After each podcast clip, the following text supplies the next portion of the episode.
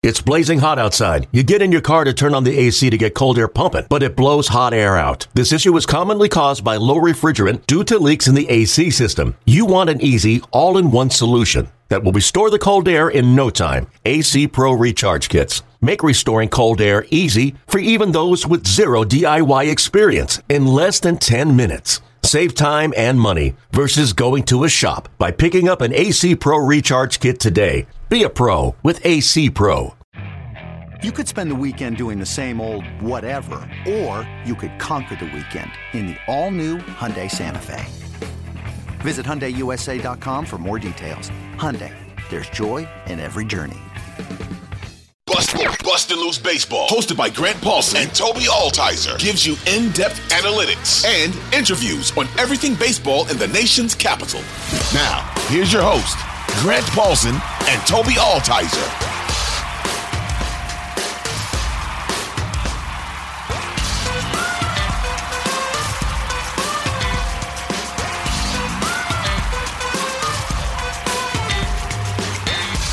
Speaking of the system, they're going to be adding an arm or a bat in the draft coming up with the second overall pick.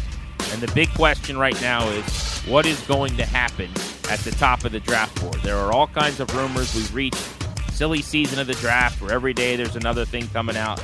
I will tell you personally that I have heard some rumblings, okay, that the Pirates could be trying to cut a deal at number one. Now, what does that mean? That would mean not Dylan Crews. Maybe you get Paul Skenes a little under slot to go 1 1. A name that I have heard, and it's a little bit crazy, but I'm telling you that this could be a thing, is Max Clark, the 18 year old outfielder from Indiana. Possibly really wants to go first and would take a well ab- below slot uh, number from Pittsburgh. Remember, they picked first a couple years ago. They passed on Marcelo Meyer, who was the highest ceiling player in the class, to take Henry Davis, the catcher from Louisville, who's now in the big leagues already. I mean, they could do a similar thing where they save a little money with the first pick. They take a guy they like, they spend more a little bit later. So if they were to take, you know, someone other than Dylan Crews, it would make for a fascinating debate for the Nationals as to what they do at number two. And specifically, hypothetically, let's say they take Max Clark, and now the Nats have their choice between the two LSU players. Skenes, who we've talked about for months, or Crews, the outfielder from LSU, both 21 years old. These college teammates who just won the College World Series. So I want to put that to you, Toby. And I would ask all of our listeners this. You could tweet us. Uh, I'm at Grant H. Paulson. Toby, your Twitter account? At Toby underscore Altizer. Uh, not Altizer as uh, the the person who again voiced, it still sounds cooler, but it's uh, Altizer. Uh, so what would you do if they do cut a deal like this crazy rumor I'm hearing that maybe they go with Max Clark at one, who's a really good high school player, 18 year old left handed bat, twitchy, speedy guy from Indiana. You got to choose between Crews and Skenes. Do you go with the surer thing bat? Do you go with the, the can't miss quote unquote pitcher who's put up Strasburg numbers? What do you do? It's a couple of things here. So Skenes obviously would put you over the top with the rotation.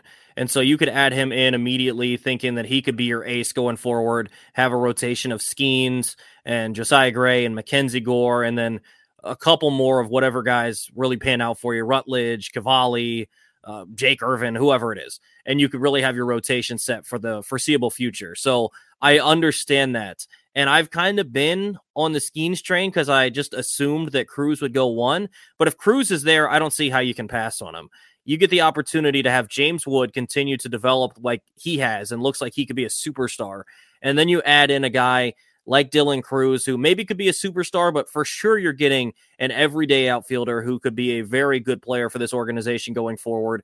And you could think about the guys going forward where you've got Abrams at second base or at shortstop, you got Garcia at second base hopefully Brady House pans out and he can be your third baseman. Then you got Wood and you'd have Crews and you've got so much of the position players filled in.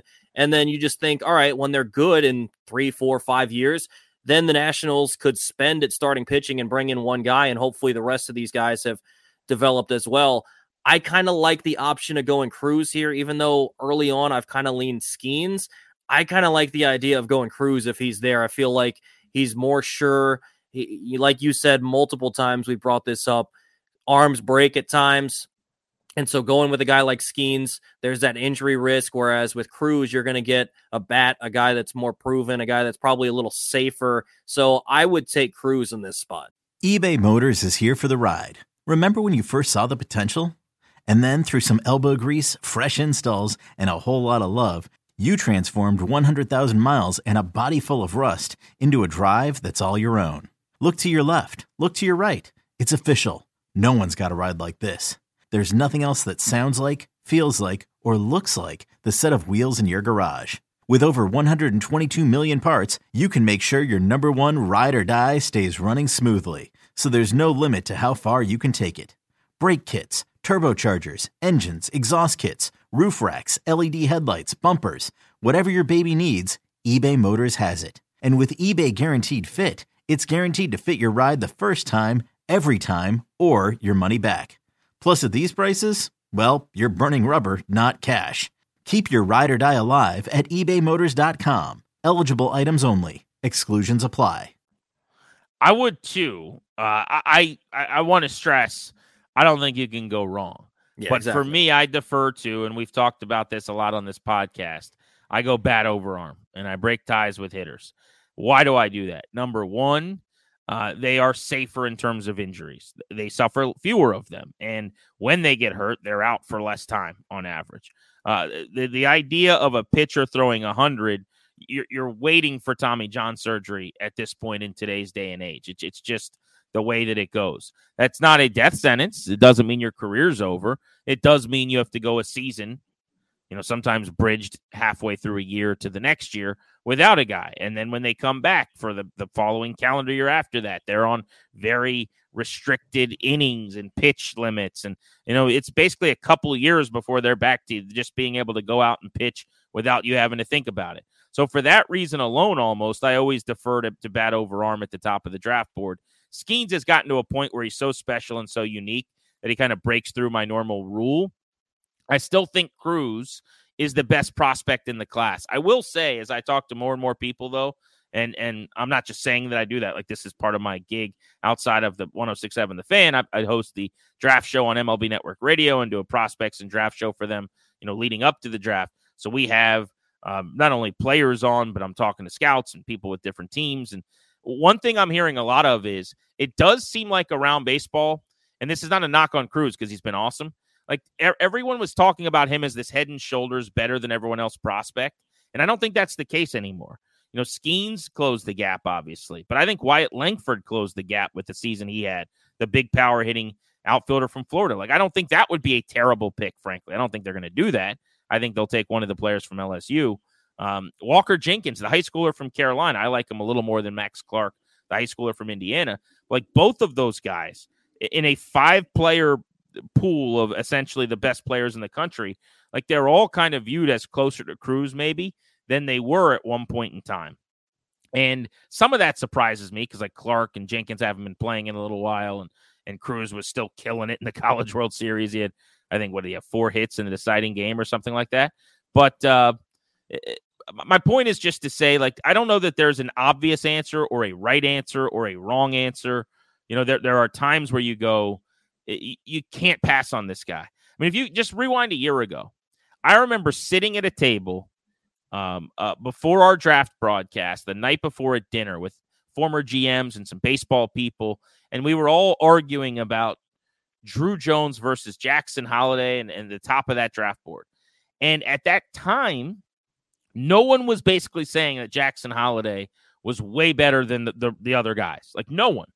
And you fast forward a year, and it's so glaringly obvious that Jackson Holliday is the dude from that class.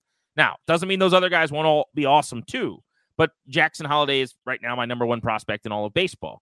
He'll be in the futures game. And so my point is just to say, like, this is such an inexact science still, uh, but it's a, it's hard to imagine, Tobe, that Crews won't be a really good big leaguer.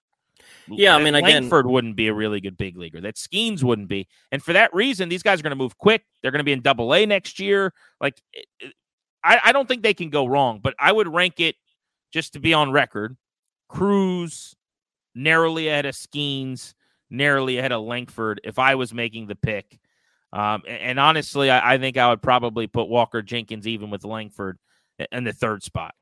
Yeah, I mean, I wouldn't be disappointed whatever direction they decide to go because you think about it and you think about what they have in the system right now in terms of pitchers. They've got a lot of guys that project as middle, late rotation guys, and then Mackenzie Gore looks like he could be an ace, but they're missing a a number one or a number two to go alongside Gore, so Skenes would fill that.